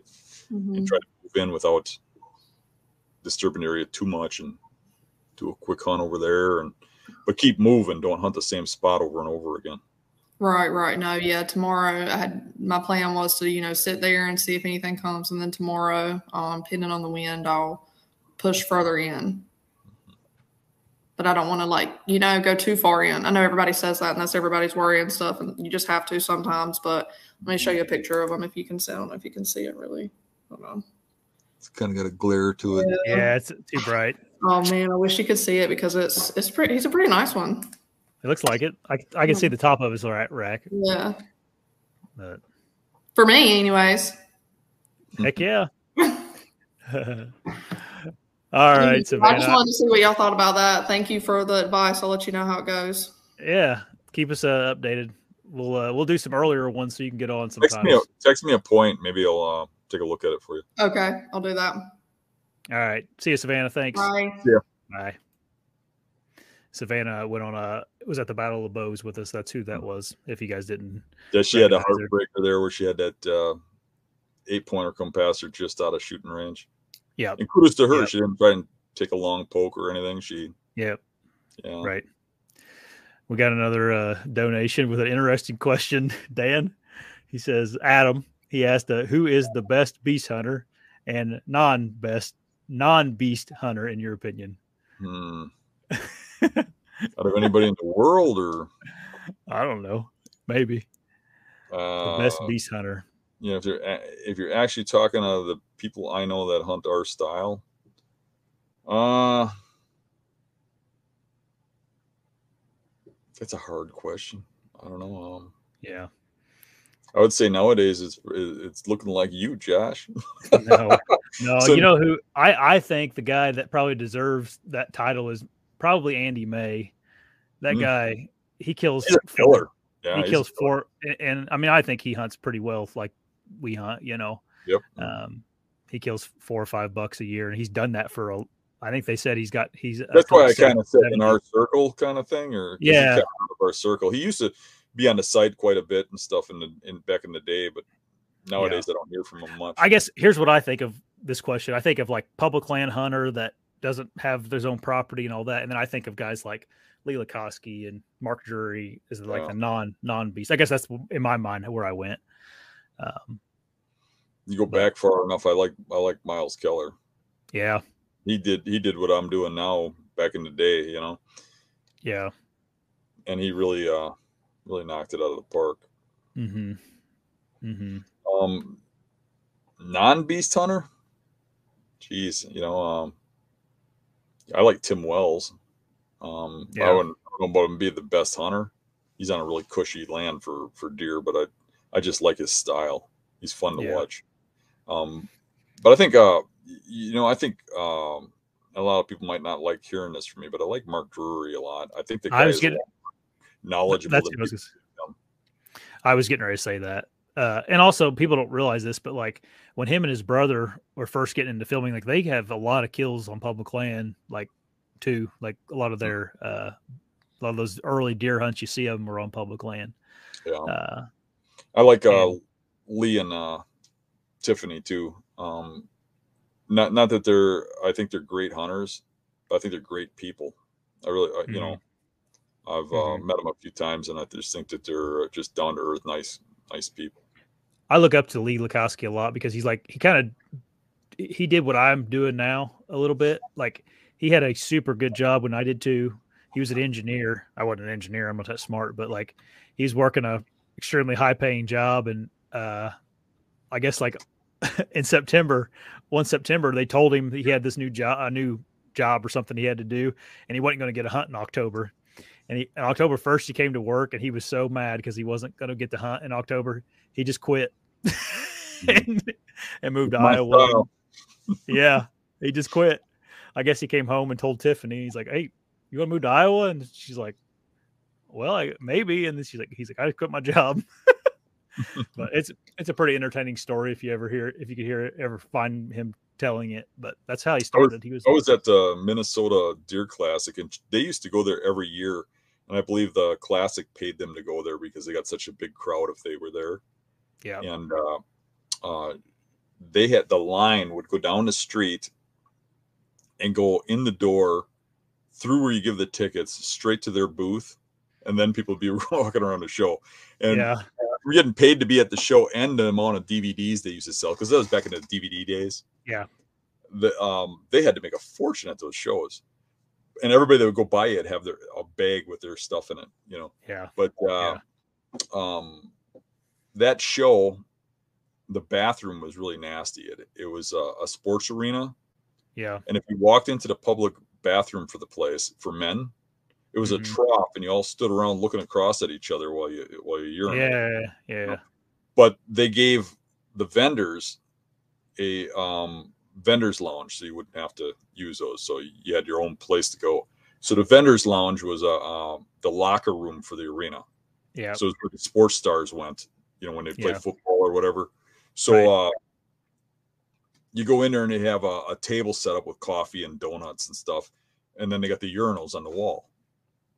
So I go in and I'm using the urinal, and uh, uh, two fellas come walking in, and um, the ladies' locker room is across from us. You know, and that's the ladies' exhibitor lounge. These two guys come in, and I recognize them right away. It's her, uh, couple of bouncers that work for her because she had protection or you know a couple guys that would just like stand at the guard and make sure that when they came and like shook her hand or something, they didn't get a little weird. Yeah. And they come in there arguing about something. I wasn't really paying much attention, but one of the guys was new or something that did something wrong, and they're arguing. And uh, I'm over peeing, and uh, Tiffany comes walking right in, and, oh, jeez. and I spin my head around, and she goes, "Oh, hi, Yeah. Dan." I'm like, "Hi." Yeah.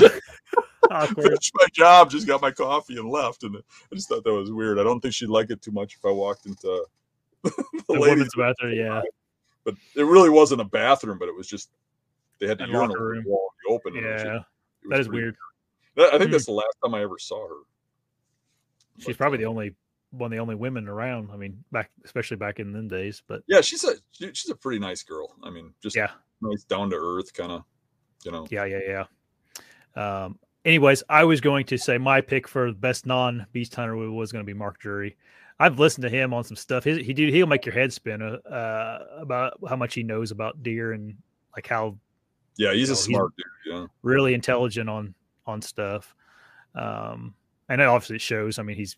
I mean, uh, even though, like you said, he's on a managed farm, like he still, there's still, he still manages to kill like a couple, you know, few 200 inch deer, and I mean, that's not Yeah. that easy. Still, even yeah, if you're they're not farm. easy to kill anywhere, but uh, No. yeah, I, I mean, obviously, it's a lot easier where he's at to do something Sure. like anywhere Yeah. else.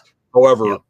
you know what people got to remember is, uh, I mean, I don't mind if it's not your style. Like if you're a public land hunter and you're like, well, you you you know, I'm not taking much from him because of where he's hunting and how, how he's doing it. I Yeah. can't really relate to that. I get that, but if you're going to tell me that you, you, you know you dislike him because of what he's doing or or whatever, that that kind of Yeah. bugs me a little wrong because Yeah, most same people here. given that situation would just go do that. They'd go hunt there too. Hundred percent. If they could have that situation and live that life, they would do that too. So don't knock Mhm. it. You know. Yeah. You And he's also like- you don't have to like it, but don't knock what he's doing because most people would do that if they had the Mm. opportunity. Yep, yep.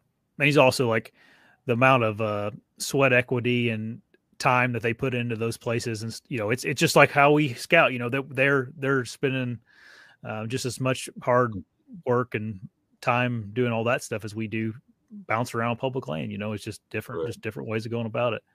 I mean, if I was a, you know, if I had whatever a couple million dollars in the bank, I'd probably, you know, I, I wouldn't mind having my own place. That'd be cool, you know Mhm. for sure. Um, unfortunately, nowadays, a couple million, some mm, you may need a little more than that to get a decent sized place, but uh, Yeah, sometimes maybe you're better off um, not fulfilling your dreams because the journey's the um, the cool thing. that's right. I, I, I Yeah. think uh, I, I look back and I, I can really uh, like have some pride in, in what I've done over the years, you know. And, Oh, and yeah. now, I mean, I get a lot of offers to go hunt private land or hunt with outfitters and stuff like that. And you know, occasionally maybe I might take a guy up, but for the most part, I kind of prefer it the way I'm doing it. And Yeah. I think I would have got those offers back when I was younger and first starting out and and really eager to prove myself, I think I might have went the wrong path. Mhm. Um, but I think uh, there's a reason I went down the road I did, and I I think uh, I like hunting public land. I like the equal playing field, and um, you know that uh, a, a viewer could go out and hunt the same property I am. Mhm. You know, and could do the same thing I am doing, and I, I like that. There's there's Yep. something about it that's appealing to go out and beat the whole world in, in their game. You know, and Yep. go on the same property everybody else is, but I pull out the king. You know, um, that doesn't mean I always do it, but there's a feeling when you do that of accomplishment. Um, I believe a guy like Mark probably has the same feeling of accomplishment, but the difference is that you, you know he's accomplished and he built this land. He he did this. He, he put this food plot in. He did this right. He put the stand in the right position where my accomplishment yep. is beating everybody else kind of thing. Yeah. You know it's different but it's the same. You, yeah. you, you know? Yeah. It's, it's you're, you're making yourself happy you know that's all it is you know it's just right. like it's what he likes that's what he likes to do leave it's him not alone apples to apples and people got to understand it it's not a competition yeah. because if it's a competition the guy yeah. with the money always wins that's right Yep. Yep. Yep.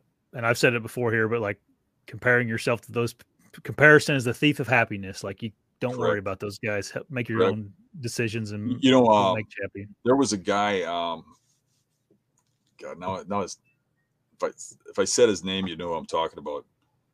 Um, but there's a there's a Dick Idol, Dick Idol. Okay. Yep. That guy did not shoot very many deer, and that's what I loved about him back in the mm-hmm. day. There weren't a lot of hero hunters back in those days, you know, like, yeah. like 80s, but he was one of them.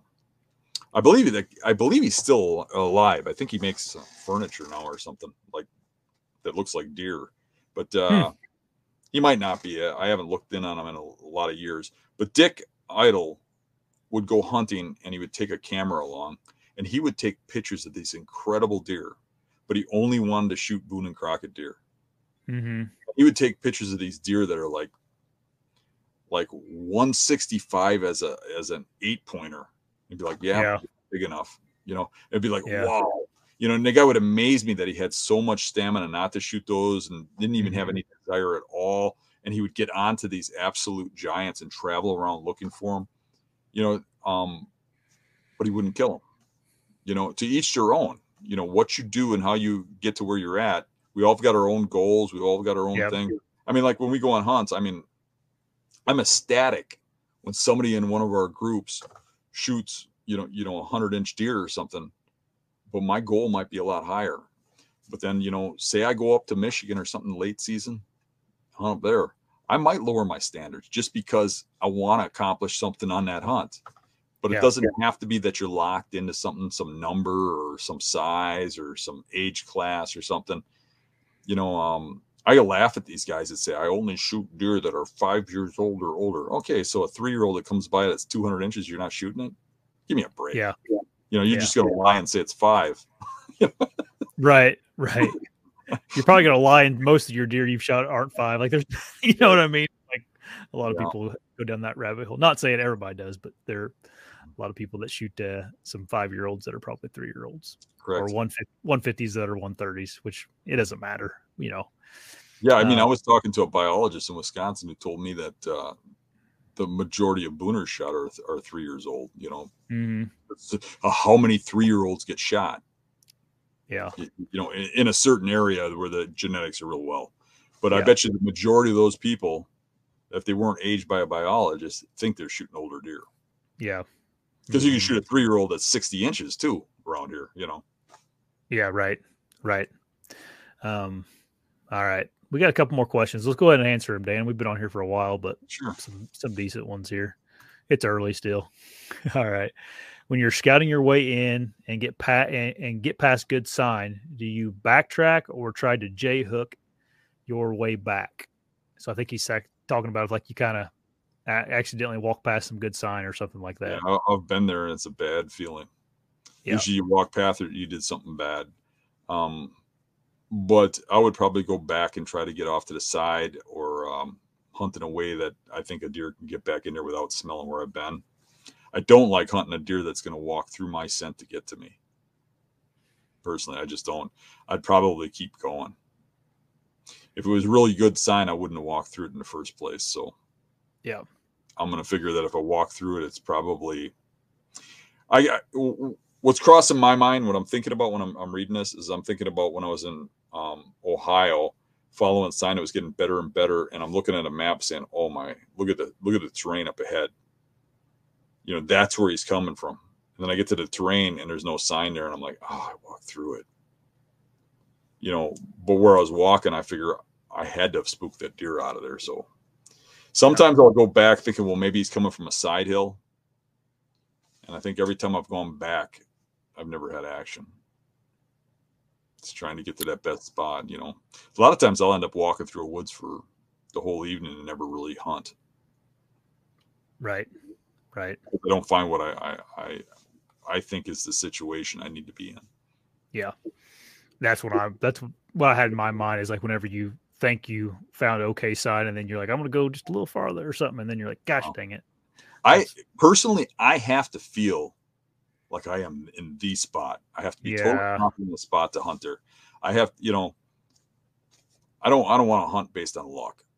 Yeah. I don't even feel good about shooting a deer if it's luck. Yeah. Yeah. You know, and you also got a chess match. I'm trying to figure out an animal and, and, play a game with it of life and death.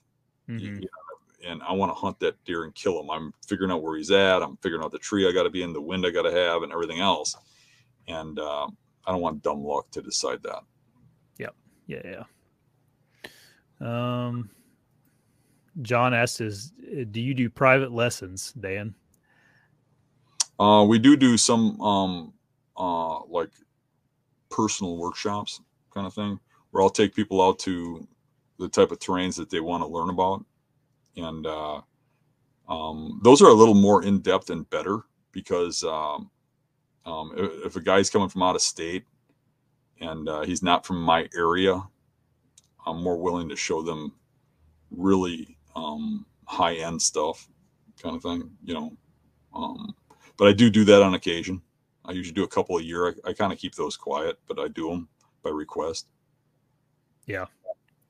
Um, a lot of people are asking right now about uh, what the deer are going to be doing in this uh, weather we're having right now. You got any opinions on that? Yeah, I do think they're going to go down into um, um, lower areas with uh, lots of cover. They're going to get into uh, cedar swamps. They're going to get into uh, thick swamps. Um, they're going to get out of the wind. If they're in hill country, they're going to get in leeward leeward valleys um, where the wind isn't hitting them, and uh, they're going to congregate. And uh, you can get onto deer pretty good in this kind of weather. I've had some really good hunts in some extreme weather. I'm kind of kicking myself for not getting out tonight. Yeah. It's rough out there though. I don't right. know. I, you know, I take pride in that. Uh, there's oh, something. Oh yeah, about, yeah. There's something about me that likes that extreme weather. That yeah. You, you know, and I do better in that. You, you know, when I get out in that extreme stuff, you don't see other hunters. I think yeah, deer yeah. don't see hunters. I think they they realize they're not being hunted, and I think uh, it's just yep. a better hunt. Well, I, you catch them off guard too, and they're out there getting sand blasted by ice balls and stuff, and and uh, you got a thirty mile uh, or a 30 below wind chill and stuff. I think that they're just in survival mode and they're not thinking about some guy sitting in the tree. Yeah, I uh, I got this hunt coming up in Illinois for uh, in January, and like I'm looking forward. To, like it's like I'm I'm almost looking forward to it more than anything else this year, just because it's like that type of hunt where it's almost just you and them. Like there's not going to be very many people out there, and it's going to be rough probably. You know, I just I'm with you there. All right, Jerry Tucker asked, "Do you think there's a buck that would beat the Hanson buck alive today?" Hmm. Um, in a game farm for sure. Um, yeah. But in the wild, I don't know. I do believe that that's quite possible. I think it's uh, quite likely. It's probably a flip of a coin, but if there is, there's people that know about it and are hunting it. I don't yeah. think you're hiding a deer like that anywhere. So um, Probably not because we'd probably be hearing about the trail cam pictures. It's hard for people to keep their mouths shut, but there could be one hiding in some corner where some people know about it and are keeping quiet. But for the most part, in like the in the uh, lower 48, it would be pretty hard to keep a deer like that quiet unless it was on a very large piece of property that was locked up by somebody. Um, yeah. Because people find sheds, people get pictures, um, and multiple people usually have pictures of those animals and, and uh, they come out. I mean, uh, when I'm on a really big buck, it seems like everybody in the whole area knows about it already. You know, um, if I show a buck on video that I, I uh, I've seen or something, I'll get all kinds of emails and pictures. Like like uh, one of these days, we got to get the guy on that found the sheds from the bear bait buck. Yeah, you know, I got contact with him. Um, that really big non-typical. I got video of shining. A guy contacted me. Oh, I got his sheds. Another guy. Oh, I got trail cam pics. Oh, I seen that buck. He lives over here. You know, those bucks do not get that big without people knowing about them. And if it's world class, you usually hear about it. So there's probably not too many deer that are close to world record size running around. Yeah. I don't know. There, might be one. It seems like some of the yeah, biggest like deer in a corner though, where there's not a lot of people looking. Yeah, sure. Yeah, yeah, yeah. Uh, but it, it does. If I think if you look at some of the records, like deer, not hunters, but like most of them that are the biggest, I think have been hit on the road or found. Um, I know that hole in the horn buck. I think that's the biggest scoring buck ever. They get to an age they get hard to kill. Yeah, you, you, know, I think some areas are more conducive to killing those things than others. Like mm-hmm. some areas of deer, you generally get shot by hunters, but in my area, yeah. like where I live, generally the the really big bucks I've hunted were never taken by a hunter. Um, yeah, yeah, yeah. I know. That... There, was a, there was a deer by me that was like 200 inches typical that I was watching. I got some video of that buck. Um, nobody ever shot it. I don't know whatever happened to it. There was a big non-typical, the one I was just talking about. The guys got the sheds from. That one yep. just disappeared one day. One day it was gone. Yeah, uh, yeah. Um, but the every now and then one of the real big ones does get shot. I mean, we had a um, 200 and I think it was 17 inch non-typical mm-hmm. um, that lived by my house. Uh, it was nine and a half when it was finally killed, but that one was uh, shot with a shotgun. Yeah. So every now and then somebody does get them, but uh, most yeah. of them just disappear. Yeah. Once they once they get to be six seven years old, they get very very hard to kill. You can know right where they live. They can yeah. get easier to hunt, which was us we were talking about earlier. Yeah. But actually, an arrow in them or killing them is pretty hard because they're pretty sly. Yeah, there's a reason that they don't live anywhere else other than where they're at, because right. exactly. they got it figured out. Those spots that they got figured out that they live in that where you might know right where they're at are very hard to kill them in. Think about those thermal thermal hubs. Mm-hmm. You know, you sit there and you just scratch your head about how you're going to get in there, how are you going to kill that thing. You know he's there. You go in there and you find his sheds. You go in there, and you can mm-hmm. kick him out. But if if you know he's living in there, hunting him is very difficult. You have to be just over the top and get them to go just far enough. yeah. Yeah. Yeah. I don't know. I, I, um, I mean, I don't, I don't know. Maybe not though, because I mean, not, not, I'm, I'm referring to your other comment about, uh, everybody knows about every buck. It's like, uh, I think people in the regions do, but like, I didn't know about that huff buck. I didn't know that thing was on the face of the earth, you know, until it was mm-hmm. shot, you know, and it almost beat the Hanson buck. Um, it was the biggest in North America. So I don't know. Who knows? All right, one more and let's let's get off here. Do you guys have any experience hunting mountain bucks? I'm just trying to figure out what to focus on and what to ignore. Good deer, but density is low. Well, um, the thing with mountain bucks is this what we call hill country. I mean, uh, when I get out and I hunted Pennsylvania and, and uh, the challenge, what they were calling mountains I mean, our hills are bigger than that in western Wisconsin. So, um, so what I'm looking for is the uh, upper third leeward sides. I'm looking for um, that uh, like mountain laurel, the transition of hard edge, um, thick stuff. Um, places where people aren't going again. You, you know, uh, when we were in Pennsylvania, where I got onto them was uh, I went uh, down a steep ridge from the road, then up a steep ridge, and you had to cross a creek to get up there. You know, once you get into stuff like that, you're going through water and you're going down a hill and up a hill, and you're getting, you know, three quarters of a mile from the road. Then you start getting into deer that people aren't really getting over to. Then we started having action. You know. Yeah. Yep. I want to go hunt a mountain whitetail. Like I want to go off to Idaho and hunt out there in the mountains for whitetail. I think it'd be so oh, cool. Oh, that way, yeah, yeah, that's a little yeah. different. I don't know if this guy's talking about that or if he's talking I, about. I assume he's talking no, I got about. guys in uh, eastern states that are that call hills mountains, and they, yeah. they, they, are called mountains out there. I mean, in Pennsylvania, yeah. those were mountains, but they were to me they were just hills. Yeah, in Kentucky, there could there can be mountain mountainous terrain in Kentucky too down the, down there. Okay. Uh, Tennessee, same thing. I haven't but, done much mountain hunting actually. Yeah, but it's an actual mountain. yeah. There's some big ones like uh, in Idaho and places like that. Man, those guys, some of them guys kill giants in those mountains in there. I, I want to try it one day. I'd love to go like backpack hunting for a whitetail. Um. Anyway, well, everybody, this is a great episode. We had close to 500 people on, so um, we don't mind going over when there's that. Many got to open earlier, uh, more often. I know, I know, right? Uh, not an option during hunting season, but right now it's not that big of a deal. Well, it's still hunting season. It's just that uh, hunting season, hunting hours end earlier. Then it's yeah, that's that's true. That's true. Um, all right, everybody. Merry Christmas. Enjoy the holidays. Spend time with family. Hopefully, you get some cool hunting gear. And we will see you guys next week sometime. Merry See Christmas, everybody.